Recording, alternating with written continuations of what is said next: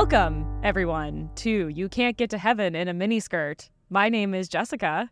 My name's Sarah. And if you would like to support the show, we would love to have you. We have bonus episodes on Patreon and Apple Podcasts. So you can go to patreon.com slash heaven in a miniskirt or subscribe through Apple Podcasts.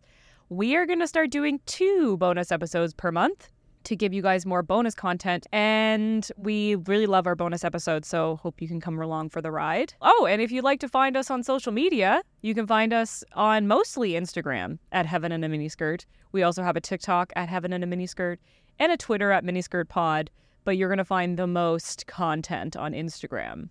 And that's all, Sarah. And that is all because I go on Instagram and I have officially deemed us a meme page slash Yes. podcast page. I kind of gave up the dream of not being a meme page because you know what? I've actually kind of enjoyed making memes, even though sometimes it gets me really angry. Going into Mark Driscoll's tweets just sets me on fire. Like I cannot. Why do you do it?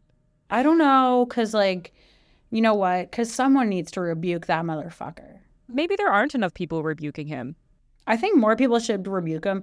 But actually, like if you look at his Twitter comments or any, literally any comments, there are people that are rebuking Mark Driscoll. But like, I will add to that noise. Any Yeah. fucking day, I will add to that noise. So So today, Jinx. No, today we today we are going to be talking about Noah's Ark. And you know what? It's funny because when I first started researching this episode, for some reason I was like, we have to go through all the reasons why this is implausible.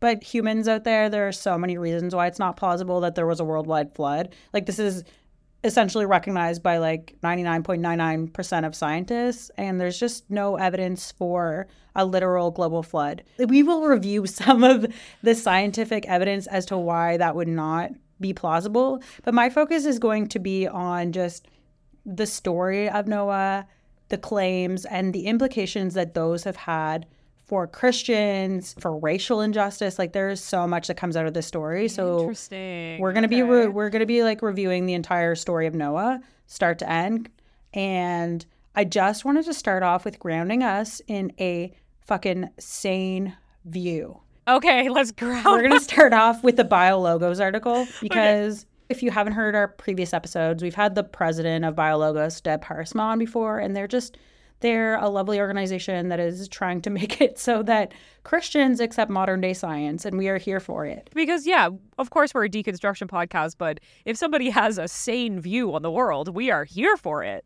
I am not here to eradicate religion. I think that meaning and questions and spirituality all have a, a place and some people find those answers in religion. And I love the the people who are connected with religion that are also connected with reality and science. And so like I love that for them even if I'm not religious, I am totally in support of organizations like BioLogos. They're making such a positive difference in terms mm-hmm. of scientific literacy within the Christian community. So that is why we platform organizations like this. I'm glad that we're grounding ourselves in kindness because I feel like in about 10 minutes, we're going to be like, fuck this shit. So, And that's what I wanted to start with because I wanted to start with acknowledging that there are a lot of Christians out there who happen to be scientists that have the worldview of believing in an, an all-powerful creator, but they also recognize the evidence that's all that's out there within the world. Because while I'm on my little rant, I will say what I hate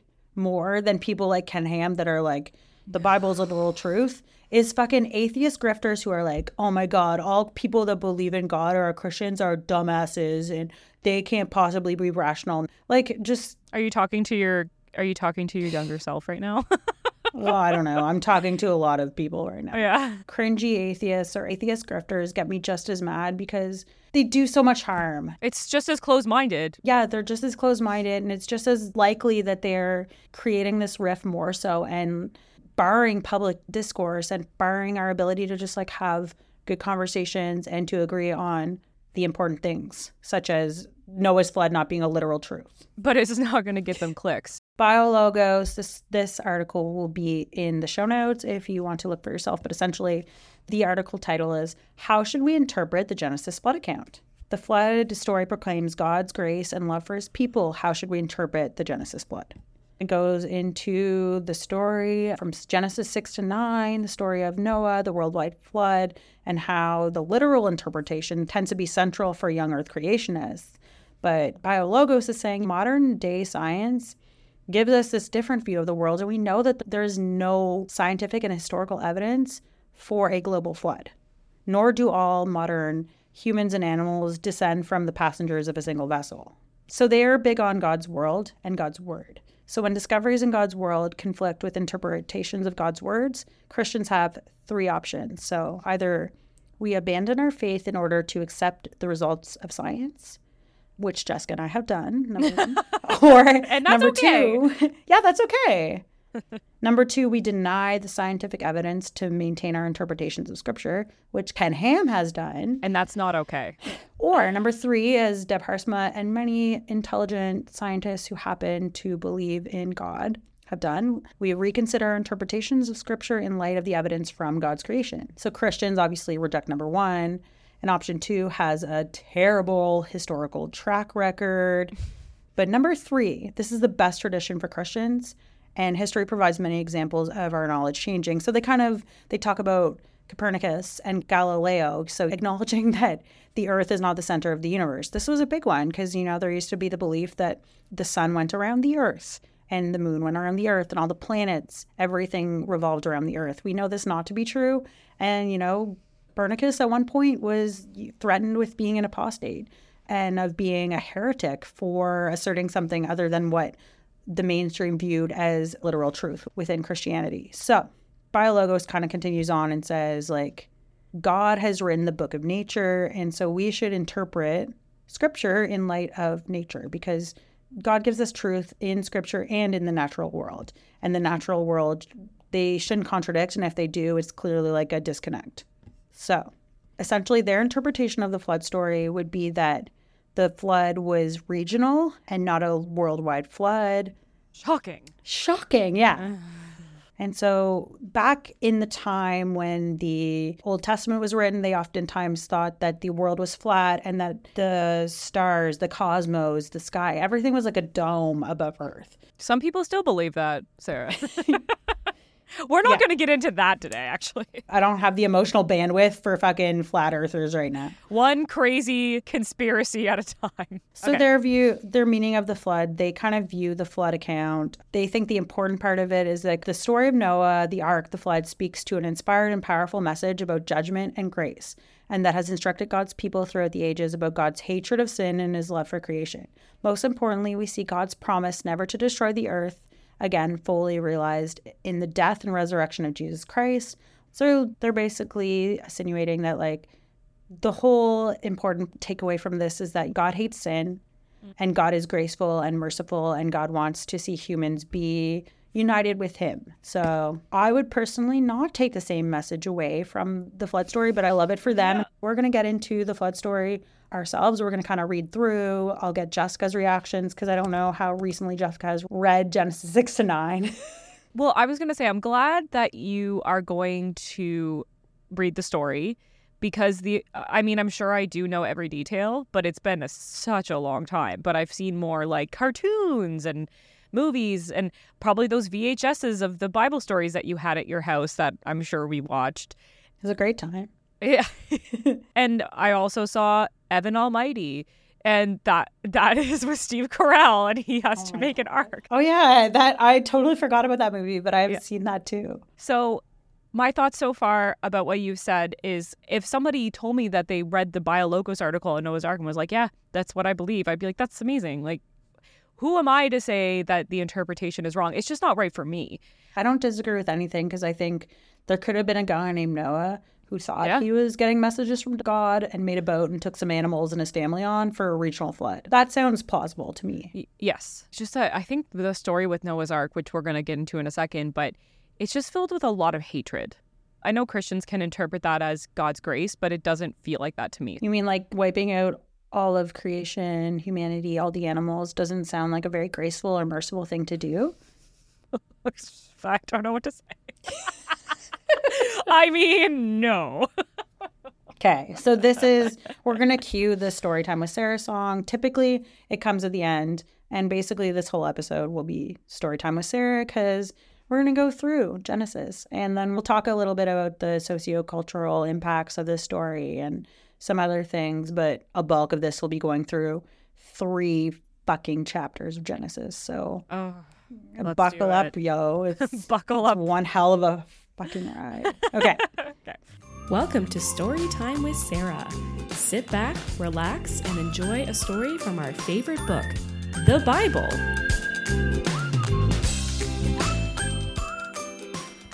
So we're gonna just go with the NIV because you know I don't want anything too crazy. I want it to be modern enough that it sounds like English, but sexist enough that the he him pronoun is used when we're describing multiple people. So we'll just stick with NIV.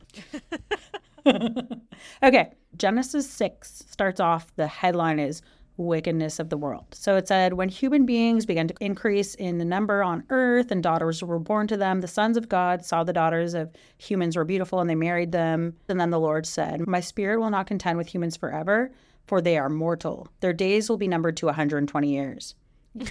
Basically, the, the Christian interpretation is that humans would have lived forever. The fall happened. Meth- Methuselah lived to be like 967, I think, but like he was the longest living dude. You know, the farther our genetics got from the purity of the Garden of Eden, the shorter we're going to live because there's all kinds of disease and death and blah, blah, blah. then we gotta like shout out to the Nephilim. We have a whole episode on this if you want to dive deeper, but Nephilim. the Nephilim were on the earth in those days and also afterward when the sons of God went to the daughters of humans and had children by them. They were the heroes of old, men of renown. Shout out to Hercules. Doesn't say that, but yeah. Oh my Um, god, the Nephilim episode was a wild ride. Yeah.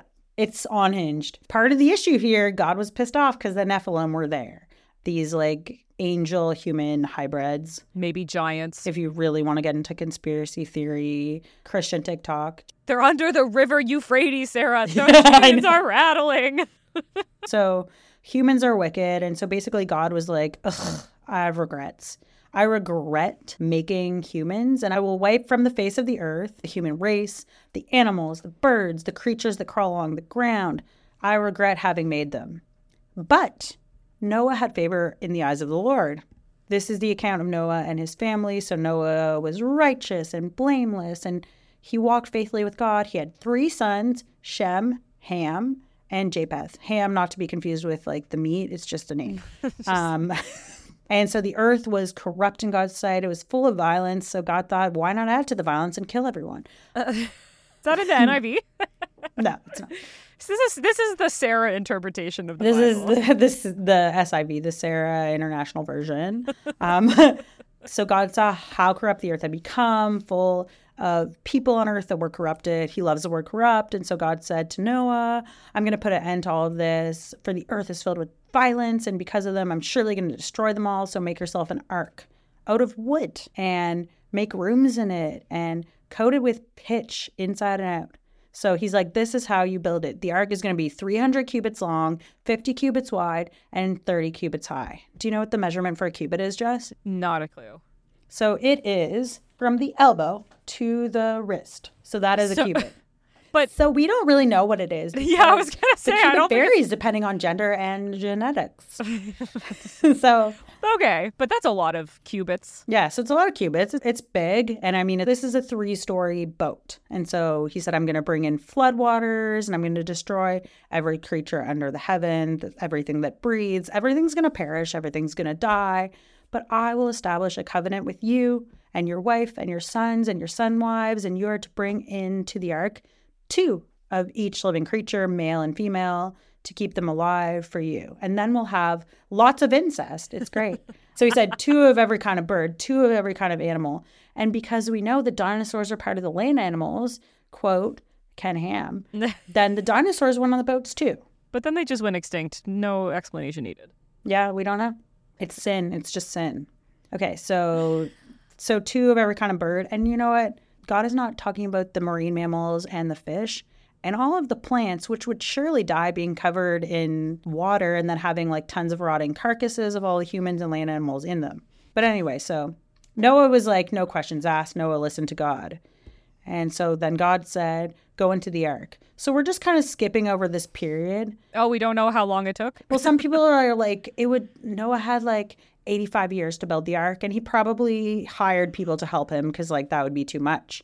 But don't tell them what it is. Don't yeah, tell them what don't it is. tell them what it is. I'm just building a hotel. Don't worry about it. And so God said, Take with you seven pairs of every clean animal. So, like all the ones that you're allowed to eat, but then the ones that they're not allowed to eat, like pigs, he just wanted two of them. Because, like, God likes the cows, God hates the pigs. Don't ask questions. We don't know why. Makes total sense. And then God said, Seven days from now, I'm going to send rain to the earth for 40 days and 40 nights. I'm going to wipe off everything from the face of the earth, every living creature I made. Didn't Jesus go in the desert for 40 days and 40 nights too? He did. Yeah, 40 is a, a very important number. I don't know exactly why. Maybe that's a future episode. Okay. Can you guess how old Noah was at the time? 300. 400? Are we going up or down? Up. Up?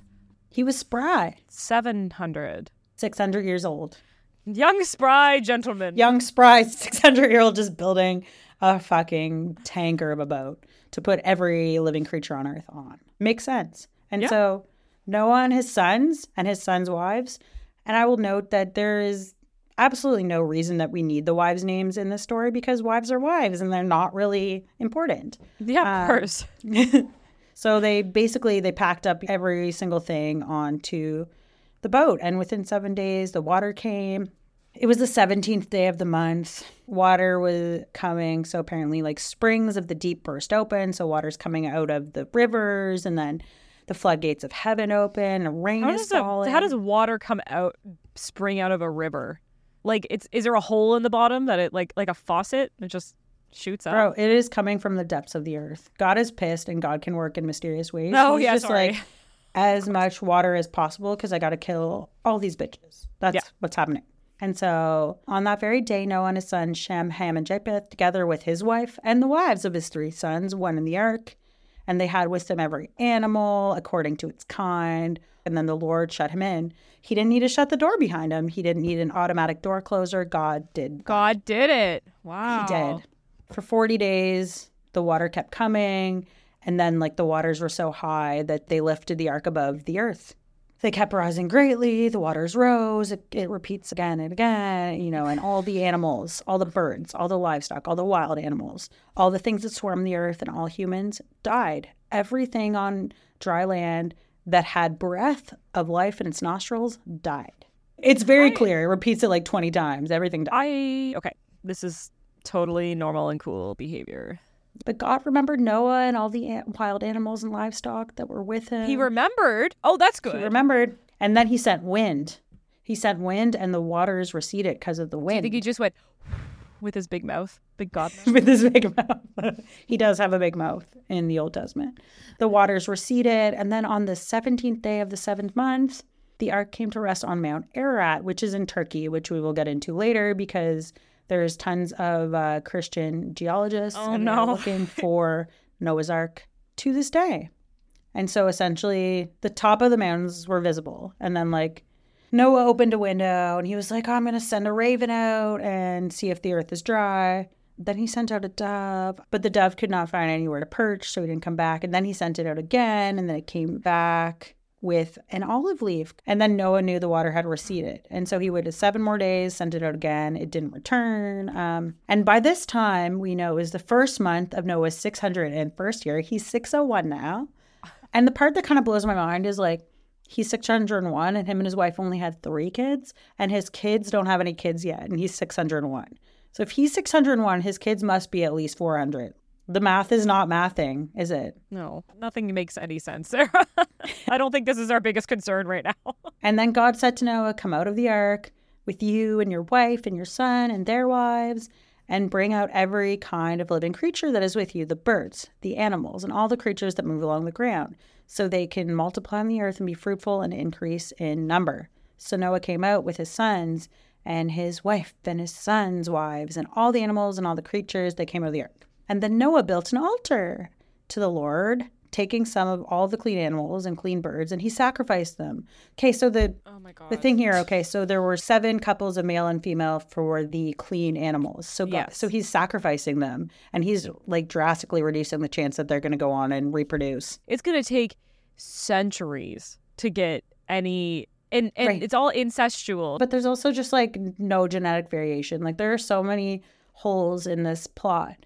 But obviously, like this was written before we knew anything about genetics and, you know, when incest was like common and accepted because mm-hmm. Abraham and Sarah were siblings. So the Bible outlaws incest, yet they were still siblings, but they were only half siblings, which is equal to first cousins, which in my province, if you're first cousins, you can get married because in the Bible it's not. This is a, a true thing. In the Bible, it is in the Bible, it is not against the commands. And so therefore in my province, you can get married if you are first cousins. Sarah, I don't even know what to say right now. What the fuck? Why are laws being made because of this fucking book? I cannot. It's crazy. Why are laws being made because of any particular book that is thousands of years old? We, as humans, need to move on and recognize that we construct our own reality and we can reassess and redo and reevaluate.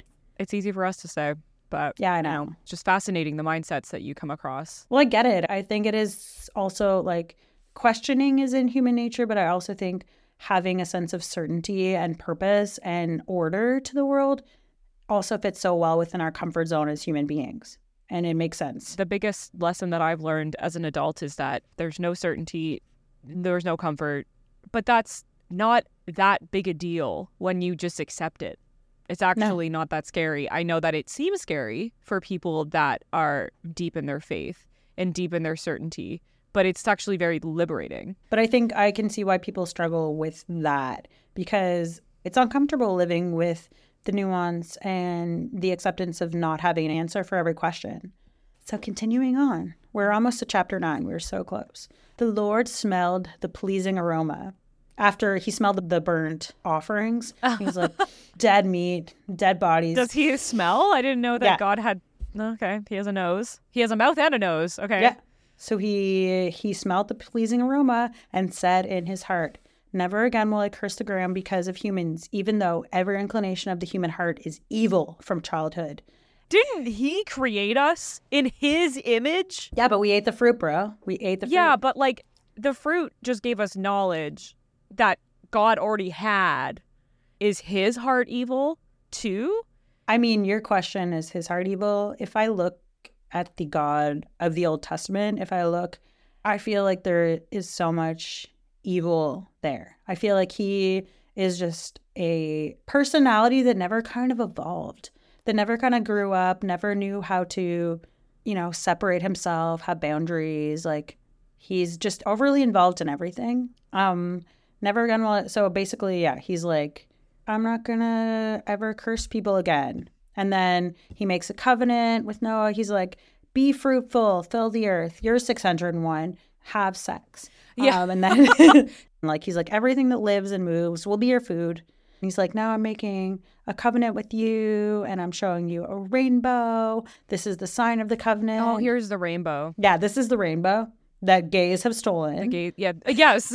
so the rainbow is an interesting thing. So the rainbow is a sign of the promise that he made that he's not going to murder everyone again. it's a covenant that correct? he's not going to kill everything again. Wow. And he said, I will see the rainbow and remember the everlasting covenant between God and all the living creatures. Okay. And then we have the sons of Noah. So I'm going to just include this in because this is like a weird story. And this story was used to perpetuate slavery. Oh no. Yes, you heard it. Modern day slavery. I say modern day because we're talking 17, 1800s, United States, Canada. This was used to justify the slavery of African people Right. the sons of Noah. So there were they came out of the ark, and there was Shem, and there was Ham, and there there was Japheth, and he had three sons, and from them people were scattered all over the earth. So Noah, a man of the soil, proceeded to plant a vineyard. When he drank some of its wine, he became very drunk and laid on covered in his tent. So Noah is naked. And then it says, Ham, the father of Canaan, saw his father naked and told his two brothers outside. But Shem and Japheth took a garment and laid it across their father's shoulders. Then they walked in backward and covered their father's naked body. So they were like, Shem and Japheth were like, we're closing our eyes and we're going to just like drape this garment over his dick so we don't see it. Unfortunately, Ham saw it because Ham just went into the tent. He didn't know that Daddy Noah was like naked and passed out, but he was. And then, then Noah woke up though.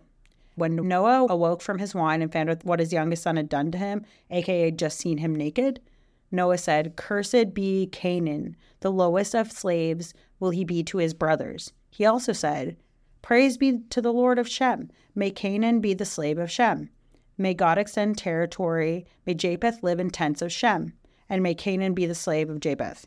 After the flood, Noah lived 350 years. Noah lived a total of 950 years, then he died. So this is referred to like Ham is thought to be was like folklore within Christianity that like Ham, Shem, and Japheth were each one race. So like Caucasian, Asian, and black.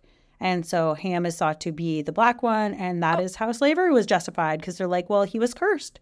They were cursed to be the slaves of white people and Asian people, so this is okay. Yeah. I'm sorry, what? Yeah. What? Wait, Yeah. wait. Okay, I need to ba- like Christian folklore. So that's not in the Bible, and it's just Christian. Where does that come from? Well, it's because the Canaanites were like North African, I believe. So it kind of came from the genealogies of Noah and the genealogies in the Bible of the Noah's descendants. Does um do do his sons all have different mothers or something? I don't understand No. how one can be black, white, and Asian. Oh, this is how the world is multiracial, Jess. They all popped out as different races and then got on the ark. Yeah, God had so much genetic info, and this is how he did it. It's amazing. Yeah. Oh my god! I think my IQ just dropped like ten points. I was told growing up that Shem, Ham, and Japheth were all different races. And that is like God used genetic information to be able to repopulate the earth. Okay. So there's only three races according to the, of the Bible: black, white, and Asian. That's it. But I think the main takeaway from why I wanted to include that other part was just the implications of that narrative and how that was used within the last couple hundred years to mm-hmm. justify the enslavement of an entire race of people. Okay, so that was used to justify slavery. Do Yeah. we know by who? Americans, Like all of them. the ones that were pro slavery, that is what they looked to in the Bible to justify slavery. And it's sad that that is still used among white supremacists to justify the white superiority complex. They're still using that. Yeah. Like I'm not surprised. I'm just, I just have never heard it of it. This is not surprising that they're using the Bible. And it's so unfortunate because dumb. that piece, coupled with Paul gives instructions on how to treat your slaves properly, the Old Testament has all kinds of rules for how does one sell their daughter into slavery. So that narrative was used to perpetuate slavery. And then the hard part about the Bible is also the Bible was used to justify not having slaves. And this is when people come and talk about, like, oh, the biblical interpretation, the right interpretation. It is such a broad book, and people can use it for their own motives and their own mm-hmm. beliefs to justify whatever the fuck they want. And that's Yeah. the problem, right? And that's when, like, the North and the South, when they were fighting to abolish slavery or they were fighting over slavery between the, the Civil War and the United States, both sides were using scripture. Both sides thought that they had the correct message from God. And obviously, we would side with the North, who thought that because it says in Galatians, there is no Jew, there is no Gentile, there is no slave, there is no master, there is no male or female, we are all one in Christ. They use verses like that to justify the liberation and the abolishment of slavery. I am so depressed. Do we Okay. have anything uplifting? Yeah, let's. Uh, this is heavy. This is heavy. I I didn't expect it, and I don't know if you expected it when you started researching either. Um, I mean, like I knew, and I really wanted to include the story of Shem, Ham, and Japheth in there because I think it's, I think it's important.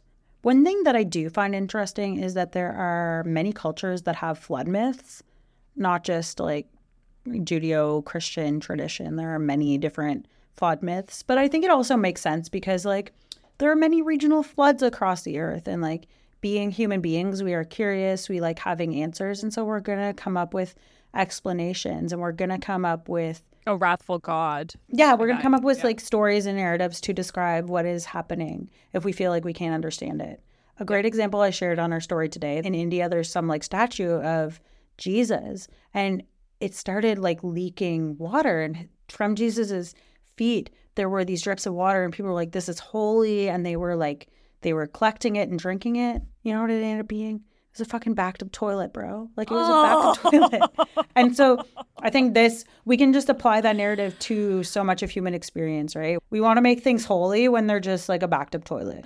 That's a very good metaphor for a lot of things, yes.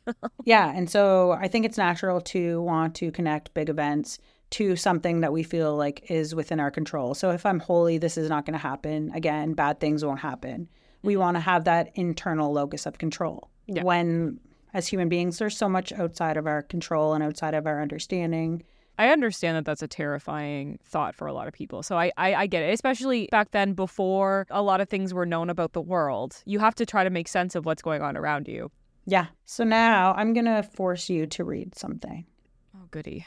Because we've we've already talked about BioLogos. We've dug into the word and looked at what it says, and now we're gonna go to the far right interpretation and Jess. So the link says answers in Genesis, and so I bet that this is going to be a great read. Okay. So, hey, Sarah, can you explain to our dear listeners what is answers in Genesis if they don't know? So, Answers in Genesis is a literalist young earth creation website that believes that every answer to any question that humanity might have, whether scientific or moral, will be in the first 11 chapters of Genesis in the Old Testament. Does that wrap it up, Jess? Is that I'd say so. And who created answers in Genesis, Sarah? Ken Ham and John Mackay? This was created by the one and only Ken Ham. So, shall I start? In terms of history, almost every culture has her tradition of a global flood on Earth, which is one of the strongest lines of evidence. Oh my God. For the biblical worldwide flood described in Genesis. So that's evidence? Okay. Oh, we're off to a good start, Sarah. And in a large majority of the flood accounts, a favor family is chosen to survive the flood. Okay, so what did Noah's Ark look like? Scripture does not elaborate on the shape of Noah's Ark bah, beyond the superb overall proportions, length, breadth, and depth, whatever. How many people built the ark? The Bible tells us how many people were on board of the ark, but it does not tell us how many people were involved in building it. While we would not be dogmatic on this point, it is consistent with God's word to believe that more than eight people were involved in the ark's construction. A possibility is that Noah hired people to help him build the ark. Okay, how many animals were on Noah's ark? Even without bacteria, fungi, plants, and sea creatures on the ark, lots of species remain to be accounted for. The key is to understand the word used in scripture, kind, which means it's Hebrew min. The Bible, oh, Sarah's just shaking her head. They try and create their own biology saying kind is like whenever two species can reproduce with each other. So essentially they think that like God just had a zebra go on, but that could account for a zebra, horses, ponies, donkeys, like all the genetic info was in two individuals. What? Yeah, it doesn't line up with modern day understanding of biology. Could Noah's family care for all the animals? It is not necessary or required by Scripture to appeal to miracles for the provision and daily care of the animals on the ark. Many solutions to seemingly insurmountable problems are rather straightforward. Are they though? Are they? No. That's the stupidest answer. I'm so sorry. I'm so sorry. The answer here could Noah's family care for the animals? Don't fucking worry about it. That's the answer. So they say that uh, the answer to everybody's questions can be found in the first 11 chapters of Genesis. So if the answer isn't there, is the answer don't worry about it? Don't worry, bro. Yeah. so essentially, now we're going to get to some common objections. Like I said, I started out looking into the reasons as to why this was not scientifically plausible. And then I was like, you know what? This is not something that is accepted by anybody who is a scientist in modern times. And therefore, I do not need to justify why Noah's Ark did not literally happen as a global flood to literally anyone listening to this podcast. And I that came to my mind because I was like, you know what? Whether someone is an atheist or agnostic or Christian or like whoever you are listening to this, you probably are someone who is progressive and views science as a great way to understand how the earth came to be and to answer our questions, and you do not necessarily believe in a literal Noah's Ark. I'm preaching to the choir here if I'm talking about anything. I'll just like skim through a many of the hundreds of reasons as to why this is not a plausible literal story. Okay? Thank you. Okay, so Sarah is on her fucking soapbox. All right. I am. So, I mean, if we look at number one, ancient shipbuilding, Noah faced unique challenges. The ark's size surpassed any known vessel in that area. ancient shipbuilding had limited sophistication compared to the Ark scale. Noah lacked a shipbuilding tradition. He didn't have education in naval architecture and the knowledge of future fields like physics, calculus, mechanics, and structural analysis. The Ark's size, safety, and skill requirements exceeded naturalistic explanations of what was capable at the time. Say Noah followed God's orders and built this, all of Noah's knowledge of naval engineering vanished post flood. Oh, he drank too much wine post flood. He couldn't possibly have. And then he was just like, he was traumatized because his son saw him naked when he was drunk and passed out. And then he cursed an entire race of humans. yeah. Um, needs of the animals. So the internal organization of the ark would be crucial. And there are like technical challenges, including proper spacing, feeding, watering troughs, cage design for various animals, transportation considerations. Ken Ham answered that question already, which is the answer is pretty straightforward. And that was it. he didn't say what that meant. Yeah. He just said, don't worry, it's pretty straightforward. And I mean, what about the non marine animals? So, creationists suggest that many species could have survived outside the ark, including fish, marine invertebrates, aquatic animals, amphibians, seabirds, and specific land animals. But this, like, honestly, this raised questions because you think of the diversity of the aquatic regimes, and floodwaters would not suit all in aquatic life. Because, like, this is like we're talking freshwater versus saltwater, too, right? yeah. Did is it implied that all the fish died too? No, Like all the marine animals died? No. Oh, okay. they were an evil. God didn't care. Oh, yeah. With this kind of like worldwide flood, there would be like increased geological activity. So, like volcanic eruptions, seafloor spreading, continental shifts, which would create an inhospitable and lethal environment for marine life. I mean, the heat and energy that would be generated by this make it implausible with all of the mixing of water. It would be a special miracle for marine life to survive outside of the ark. There you go, Sarah. You answered your own question. It was just some. It was just God's miracles. Don't question them. But there's like, there's honestly, there's so many things. So, like, Oh yeah, you don't have to. You don't have to convince me. We would need like 1.2 million species on this tiny wooden ark. This is like not happening. Sarah, unless you create your own definition of biology like Ken Ham did. I just like I have so I have so many things on here that just like it just does not add up. There's no physical evidence for a worldwide flood. We don't really need a million reasons why it's also implausible because there's no fucking evidence that, it, that this could ever happen. Ever. I have a TED talk for you that I found kind of en- enlightening. It's only a few minutes long. I thought we could watch it and insert it in here. But what I really like about this is it does not totally negate the idea of a flood being in human oral traditions, but it all it also just does a beautiful way of capturing how Noah's literal flood would not be a real thing. As a geologist, I've had a lot of surprises in the field, but I never expected that a field excursion to a remote corner of Tibet would lead me to a new appreciation for the biblical story of Noah's flood. But there in the headwaters of the Brahmaputra River, we discovered evidence for how a wall of ice and mud descended the flanks of a 25,000 foot high peak to block the river. And this glacial dam backed up an enormous lake on the edge of the Tibetan plateau. And as you might imagine, ice does not make for a very good dam. And when the dam failed, as it inevitably would have, it sent a wall of water surging down the biggest, deepest gorge on Earth. Did Tibetan villagers really have an oral tradition of our ancient flood? Well, I was intrigued, and this got me interested in looking into the origin of other flood stories from around the world. As a geologist, and like most geologists, I considered such stories fairy tales, rooted in superstition.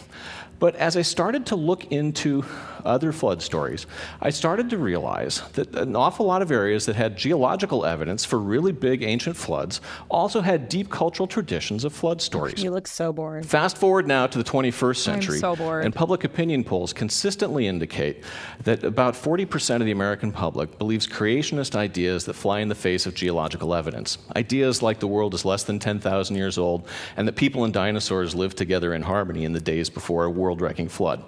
Well, I was even more surprised to realize that creationism, modern creationism, is one of the most recently evolved forms of Christianity. Not even the, the original fundamentalists of the early 20th century did not believe the discredited idea of a global flood.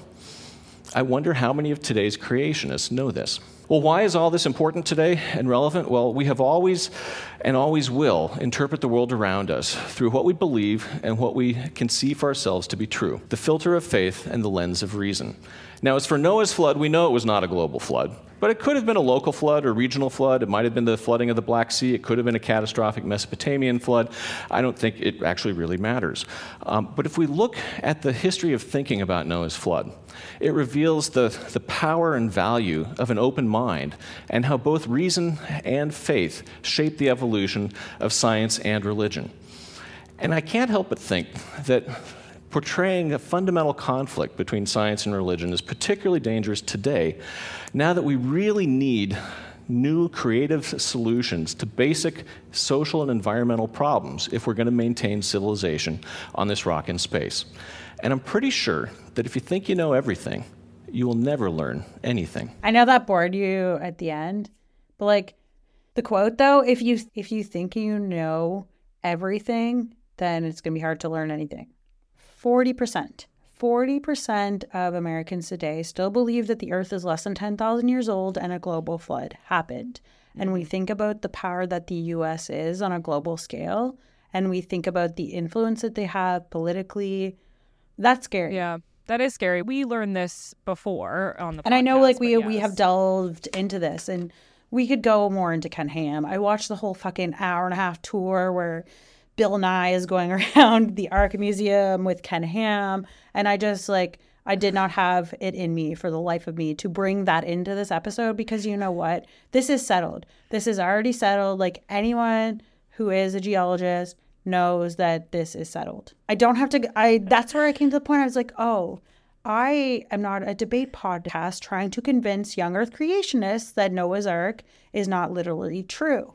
What I am doing here is talking about the nuances of this story and how it is possible to kind of view this as a human narrative of maybe a regional flood that happened. Humans had experiences and recorded them historically, but their knowledge of what the earth was and their entire worldview was so different because they had so many things that they believed about the world that were just wrong and they didn't know. they were like, "Oh my gosh, it flooded in Mesopotamia. It flooded in the whole world because Right, exactly. they don't realize how big the world is." And that's where, like, if you look into any, literally any human culture, believed that there was some sort of God and some sort of higher power, God or gods, that were telling them to do specific things. They had to do specific things. And it all centered, it was all like ethnocentric around that one group.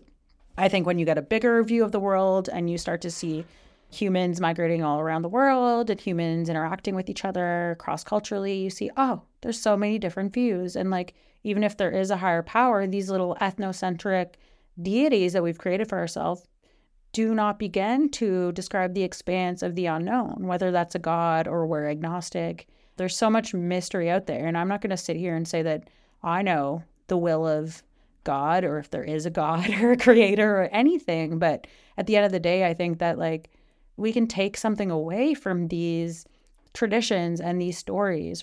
Stories are just humans trying to make sense of what is going on around them, as you said before. And in my opinion, gods and the creation of gods is just the human way to try to bring order into something confusing and unknown. And that is so human to want to do. Yes. And all of these stories are they we've talked about some Bible stories and we're just like this reeks of like a man-made story. Like Yeah. just the way that these stories are told, the way that the stories go in the Bible, you're like somebody like this is humans. This is humans writing this with the knowledge that we have, which in my opinion if there is a god, we can't even begin to comprehend what their goals or hopes for Anything is. there's just there's no way because we think as humans that we're the most intelligent species in the universe And there are probably tons of other species out there. Like, we don't know. yeah and if there isn't then i still don't think that we're smarter than quote unquote god We've talked about the concept of like being a parent and wanting to have easy answers and certainty for your children. And I do think that plays a big role for people because a lot of people, especially in our generation that I've seen, they end up going back to church when they're raising families because they're like, well, it's good for kids to have, you know, like a basis, a grounding, a set of rules that is and structure. wild to think about But it's true. so true but for me i would never not just because i'm doing this podcast okay even before we did the podcast i would never that would be like the opposite of a worldview that would that i think would comfort a child but i understand that for other people it is comforting. I know it is. I know it's No. comforting for people. Yeah. It's it, everybody's different, which is not surprising. But as parents, yeah, we definitely want to make our kids' lives as easy as possible and we want to give them the answers that we can. Because you think about all the weird questions that your kids ask, how much better would it be if you could just be like, I don't know, God works in mysterious ways and then like move on? Right. So much easier. You want to try to find the actual answer or be like, I don't know. We don't know. And they'll have to grapple with that. And I just say, I don't know. Like, that is, my, at the end of the day, I'm like, you know, there are all kinds of gods, but they're all legends. They're all humans' ways of trying to explain the greatness of everything. And that's all I can hope to do. And I mean, like, maybe they will be religious, and that would be a whole other personal struggle for me. But at the end of the day, I don't want to, I don't want to demonize religion or spirituality. I want that to be a journey that they can take themselves without the sort of bias of the Judeo Christian worldview I was raised with because I grew up thinking that anyone that doesn't think the same as me is going to burn in hell for eternity mm-hmm. or they're mm-hmm. demonic or like any proof that they would have or any personal spiritual experience they would have would just be the devil trying to lead them astray. And so it's just like, how about we just ah, like don't invalidate other humans' experience and we just allow people to be as long as they're not hurting anyone. We can't have that, Sarah, because then they'll that. burn in hell for eternity. And Yeah, uh, I look at these narratives and like things like Noah. I, and I'm happy I arrived where I did at this place for this episode because I feel like even a year ago, I would have spent the whole episode talking about like arguments as to why this didn't happen and blah, blah, blah. And then I'm like, you know what? This is like, everyone knows. Like, this is scientists, indisputable. People know, like, we know this literally, like, a worldwide global flood didn't happen. We know the earth isn't 10,000 years old. And if someone doesn't believe the same, it's because they're like, they're not accepting modern day science and the best evidence we have as humans at this time. But, like, it, it is indisputable. if you don't, as a person, believe in modern day science, like I don't think that I can have a constructive conversation with you. Not on, not on this topic, certainly. No, no, no. Yeah, well, let's talk about something else, man. Because if Ken Ham were here, we would have to change the subject because Yeah. there's just no. You're not living on the same planet. You're not on. Like your brains are just in totally different places. And if he's not willing to budge, and I'm certainly not willing to budge, at least on my belief in modern science, then there's no conversation to be had. And that's when we were watching the debate between Bill Nye and Ken Ham. Like they're both just not connecting because I really truly just believe like and I don't want to be a dick to Ken Ham even though I do but he just can't there's no nuance allowed in his way of thinking which I find very bizarre because he is a scientist. Like doesn't he have a PhD like you can't be that close-minded and have a PhD obviously you can Yeah, you but can. in- yes you can obviously you can. because intelligence and religion are not mutually exclusive. This is the depth, these ideas, this ideology, this wanting for this to be the truth, for this to be where you start in your worldview, the Bible, and you you interpret everything else from that lens. That is, it is so powerful for people, and that's where like why I started the episode grounding it in in a Christian view, even though we're not a Christian podcast, but acknowledging like I want people to know that there's so much mm-hmm. nuance here. it would have been way more fun for us to just come on here and dunk on Yeah, we can just like dunk on it and make fun of it, but at the end of the day, like that's not productive. And the only way we're going to move forward as a species is if we can we can find those commonalities and we can use the most powerful thing humans have, the scientific method, to continue on and to gain knowledge and to answer these global questions we're having and these problems that we have to address, like global warming, climate change. And it's just the lens that Ken Ham has is it's so small reason why Deb Haarsma and Bill Nye don't have episodes doing debates because they agree on modern science. And like there was one part in his quote unquote debate slash like ark museum walkthrough where there was this young girl that was maybe like eight to ten years old and she was saying to Ken Ham, Where did the first people come from? And he was talking about it and then he was talking about the ark. And then Bill Nye was like, Hey, I know you're hearing all these things, and all the adults in your life are saying this is true. But I hope as you get older, you can ask the questions that you need to ask and you can look at all the evidence. She was like, I agree with Ken Ham. And he's like, Yeah, I get that, Bill. You know, as you get older, like you're going to, you might see the world in a different way. And I want you to be able to ask the questions you need to ask. And she's like, I don't know what you're talking about because I'm eight. But that's all we can ask of people. That's all you can say. And you don't see it when you're young. It's really nice to have blind faith. We don't have to agree on everything. I think, like you said, religion can be a really beautiful thing for people, spirituality, witchcraft, all the things. I I implore every human being to have a faith in whatever makes you happy, but you have to accept the f- literal reality that we are living in. Because I think, like you said, everybody, like your reality is whatever you're constructing in your fucking head. I really think that the main thing for me that I've realized humanity's love for the binary and wanting to have those concrete answers. And one thing I'm realizing too, the more that we go on and do this podcast, is just like the negative rhetoric also within the atheist community and how people are so hell bent on just bashing and dunking mm-hmm. on every Christian thing. Like if someone isn't hurting someone, I think me and you are at a point in our lives where we know that is so mean and unproductive. Like you're just making the divide bigger. But I think the biggest lesson that I have learned since starting this podcast is the nuance is not clickbaity, number one. Yeah. It doesn't get as many views. No. It's not as satisfying and it doesn't like satisfy that binary need within your soul. But in terms of overall fulfillment in your life, it actually is more fulfilling. we're not going viral over the shit we're saying in this episode. You know what I mean? no. Like we could say some edgy shit and like maybe go viral, but like be being compassionate and acknowledging nuance and talking about both sides, like that's never gonna get you clicks and views in the way that you might want. But like that is a whole set of desires that are just like it's not compassionate, it's not kind, it's not what's best for humanity. when I was on Instagram and TikTok, like when I was on it a lot more, like I'm not saying that I'm completely off it, but all of the stuff that I used to post was mean and it got a lot of views.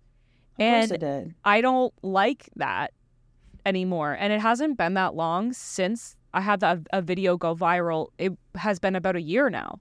And Yeah, would- that's true. and eh? I actually wasn't that mean in the video. I was very self deprecating. But what I'm saying is, if I had been too nuanced in that video, nobody would have liked it. No one would have and watched it. This is why the world has become divided because news media outlets, and I'm not being like a person that's like every news media outlet is lying, because that is also a very binary way of thinking. But news media is a business and they're trying to make money. Yeah. And guess what? They have to do to make money. They got to get eyes on the screen. And do you know how how they get eyes on the screen? They create clickbait and they create outrage and they get people addicted to anger and outrage. And so you have to realize that yourself. Like, and we point. are inherently humans have more of a dopamine rush from those extreme headlines and those like very like divisive headlines and like you said the whatever is like outlandish and crazy like we want to click on that and we want to know but yeah. Should we go back to Noah's Ark? We're not even Yeah. talking about it. okay so we're gonna just Sorry, like guys. we're gonna wrap up noah's ark now and i mean at the end of the day like i think what i've learned through this process and researching noah's ark was like okay my mission is not to prove to people that the bible is wrong because i mean science has already proved that noah's ark in particular is not an accurate depiction of what has happened geologically 4000 years ago But there might there was probably a regional flood. yeah, there was probably a regional flood. And the reason why I shared the TED Talk that Jessica thought was incredibly boring, we're going to put in the show notes. Most of it is probably cut out of this episode. It's because, like, someone acknowledging the nuance and the, the beauty and the compelling thing about oral history is that it has elements of truth through the lens of a society that did not understand modern day geology and, you know, science. So, what did you learn, Jessica, today? Oh my God, Sarah, this was a heavy one. Now, Did you enjoy it um, though? Like, I I enjoyed it because I love this shit. Will other people enjoy it? Let us know. Let us know if you like us having these nuanced talks or if you want us to just shut the hell up and get off our soapboxes. I'm not sure, but I think I was assuming we were gonna dunk on Ken Ham more. But I think it's okay that we don't because we've done that a lot, and there's no need to because No. everybody that's listening that knows who Ken Ham is is like Ken Ham's out of his mind. he dunks on himself. Like anytime Yeah. he talks, like, I started listening to a couple of his YouTube talks and I'm just like, why the modern day science view of Noah is so wrong, blah, blah, blah. And I was like, man, I just can't. Like, you can't make that shit up. And like, he, like, if you want to dunk on Ken Ham, he does it enough himself. I'm not going to go do that. I sometimes I feel like he's joking. That's how outrageous it is. And Yeah, so I know. So we'll stop there What about Ken Ham. Yeah. What did I learn? Well, I learned that I didn't know about the racism thing. And so that was really surprising and really depressing. When I think about modern day slavery, as in the transatlantic slave trade, I just never, I don't know why I didn't think this, but I didn't think the Bible was involved. Of course, the Bible was involved, but it never really occurred to me. But it was, it was involved on both ends, like it has been for Yes. any civil rights movement in Judeo Christian society. a lot of people tend to underestimate how much the Bible is involved in history, in like the way that the world works. And sometimes it's positive, but sometimes it's not. And like you said, there is there was the people that fought against slavery using the Bible. Would they have to, had to have done that if the other people used the Bible for slavery? Maybe not, but there are really good things that come from the Bible and there's really bad things that come from the Bible. And we see that today with the civil rights movement for LGBTQ plus people. Like we literally see verses being used against queer people and why their existence is not real or valid and why it's sinful versus people that are like, oh my God, Jesus would not be here for any of your transphobic, homophobic bullshit. Oh don't. And if he was, then he is absolutely not somebody that I would want to follow. I think people make Jesus into who, whoever they want Jesus to be. And whoever Jesus is to them is the perfect scapegoat for any argument that they have.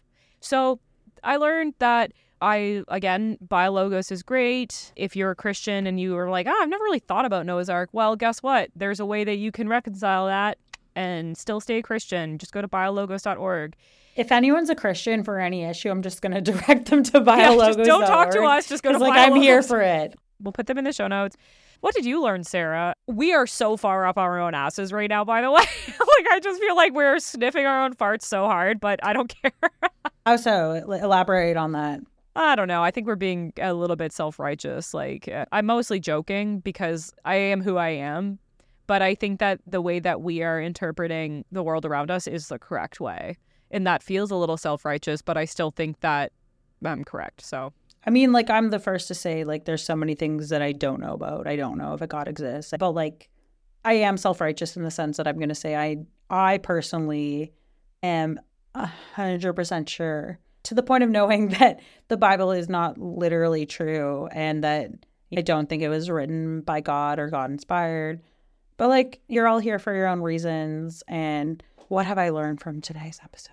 I don't know. I've, I guess I've just learned that like I don't know. I don't think we're sniffing our own asses. I don't think we're being self righteous. I feel like I've learned that, like, I don't need to, I'm not here to prove anything. I'm literally just like talking about my own experience and I'm not here to debate with anyone. I think a lot of our past podcasts with certain things have been dunking on people to the point where, like, we would want to debate with people and be like, that's so fucking dumb. At the end of the day, I don't have anything to prove because, like, I think that, you know, modern science speaks for itself and i think that it doesn't speak to a lot of things with spirituality and questions of the divine and where we all came from i think we just don't know all of this to say though, I think that going forward, I still want to sometimes dunk on people because that is just being human. But I don't think we should dunk on an entire religious group because that is way too generalizing.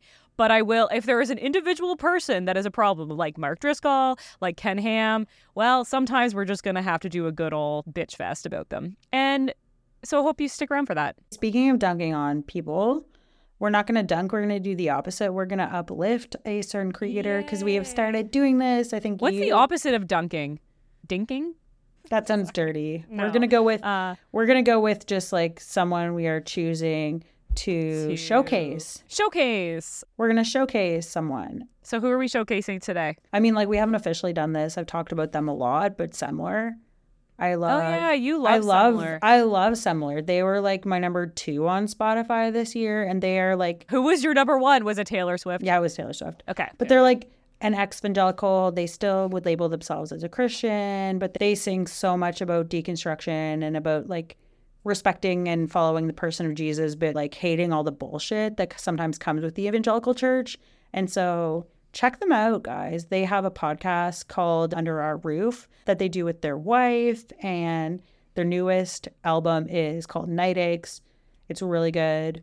I've listened to all of it, like I S E said. M L E R. Is that correct? S E M L E R. Semler? We'll also link their information in our show notes as well. Yeah, but like if you look at our You Can't Get to Heaven in Miniskirt playlist on Spotify, which we have on our Linktree on Instagram, they are showcased a lot there because so many good songs on deconstruction, love their point of view, and that's the person this week that we're showcasing. Cool. Yeah. We love it. All right. Awesome. That's it. I, th- That I hope this is a good episode. Thank you all for listening thus far while we worked all this out in our heads. And we did talk about Noah's Ark for most of it. So that's good. Yeah. Because I feel like we did go off the rails in like a philosophical way today. We're just learning here, and we would love to hear your feedback on Noah's Ark, your journey with it, and mm-hmm. what your thoughts are. So And please rate, review, and subscribe wherever you get your podcasts. thank you, little that. flirts. Thank you. Love you. Bye bye. Peace out.